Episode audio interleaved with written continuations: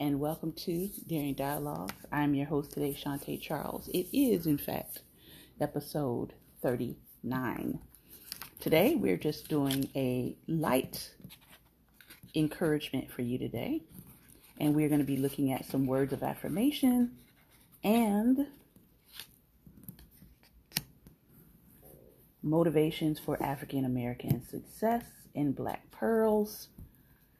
I like the fact that both of these books really focus on quotations from Black Americans. And hopefully, you're learning about some people that you might not have heard of or you might not know. So, let's start with this first affirmation that is coming from Urban Intellectuals. Their cards, words of affirmations for families. It says, Making wise decisions about how you manage your resources will net financial stability in your future. And I would have to say that this is very true. Um, in the society that we currently live in, um, there is this sort of continual attitude of buy, buy, buy, consume, consume, consume. Um, almost any place you go right now, that if you go buy something, they're going to ask you for your email or your telephone number. And on one hand, it's helpful because if they have your email or your telephone number and something happens to your purchase, you can go back and track it, even if you don't have a receipt.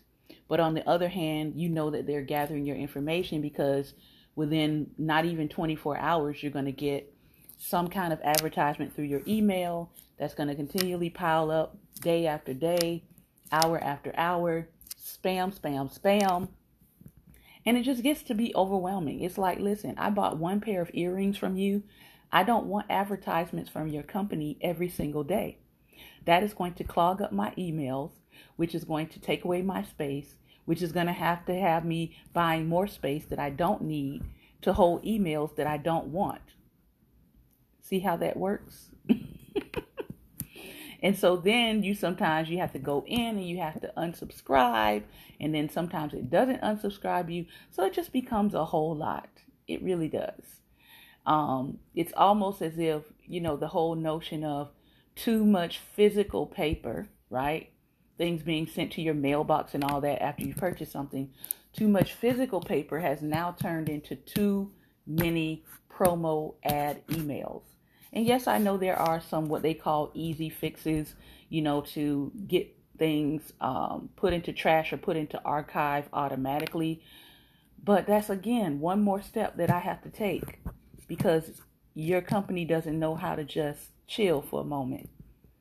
You know, rather than sending an email a quarter or one email per week, you all send them several times a day, every day. And I don't know who's convinced y'all that people want to hear from y'all that much or that that's going to make people go buy more. It's really not. It's annoying. It's annoying. It really is. So just want to just want to put that out there. It's annoying to the average person who has to throw away 50 emails per week from your one company. And just imagine it's not just your company doing that, but it's almost all of them, especially the major brands. So, that being said, the affirmation today is I am committed to being a good steward of my resources. I'm committed to being a good steward of my resources, which means based on the resources that I have, sometimes I can't say yes to every one. Sometimes I can't say yes to every ask. And yes, people ask a lot. And it's interesting because many of the people that ask are not people who've ever contributed to my gaining of resources but they're asking for my resources. Something to think about. Now, I could be one of those people that say, listen, you didn't help me acquire a dime, so I don't feel obligated to give to anything you're asking me to give to. Or I could consult my divine creator and say, should I be giving to this? And if so, how much? I usually do the latter. And sometimes he'll say, you don't have it to give to that organization and hold off and or wait a quarter or wait a season and then donate. So again, being a good steward of your resources means putting your resources in the places, number one, that align with your values, number two, that align with your values, and number three, that align with your values, and number four, that aligns with your personal practice when it comes to money. Very good, urban intellectuals. Good and thought provoking. Let's go to Black Pearls and let's see what our Black Pearl is for today. Today is, if you're keeping up with time, today is June 2nd.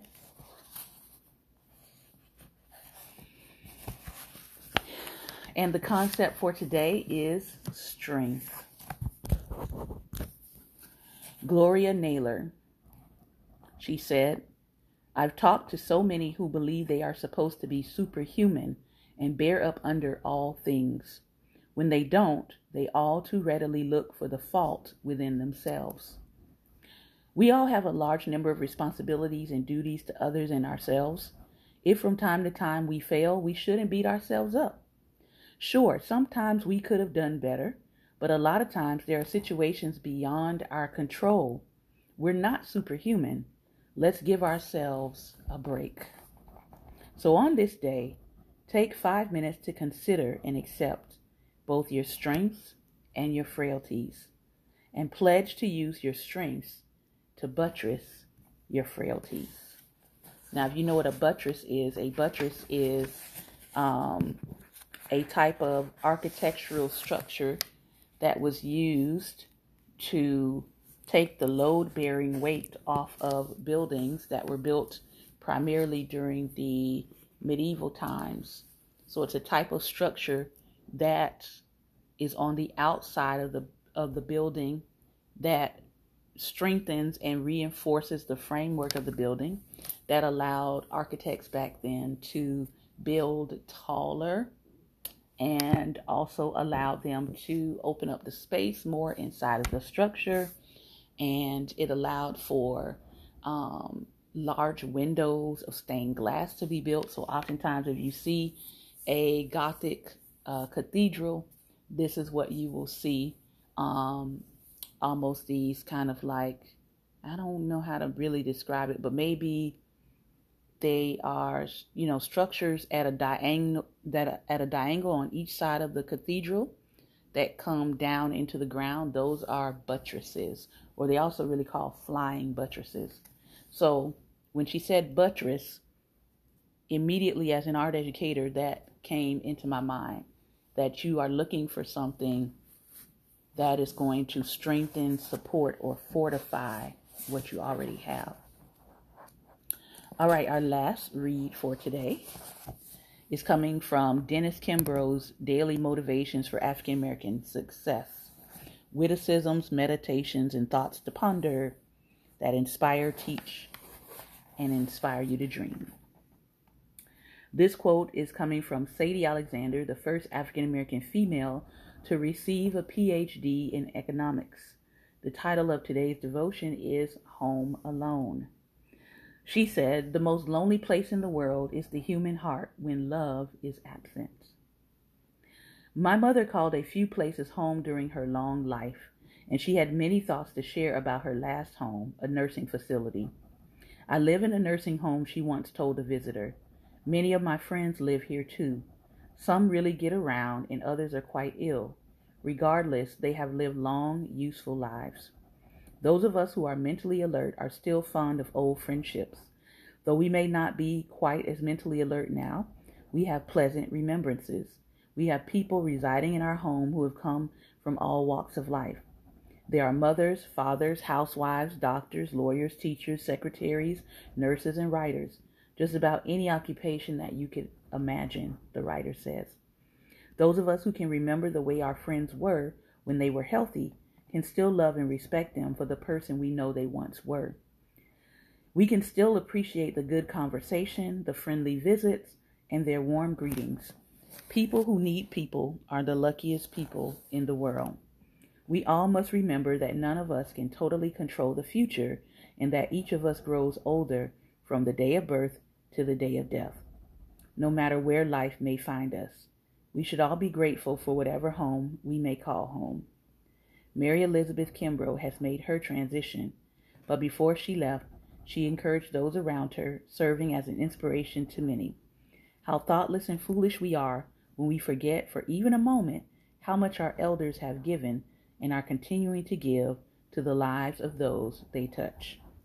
Today, I will thank my aunts, hey aunties, and my uncles, hey uncles, grandparents, rest in power to them, and elders, hello elders who have served and improved my life for serving as an inspiration.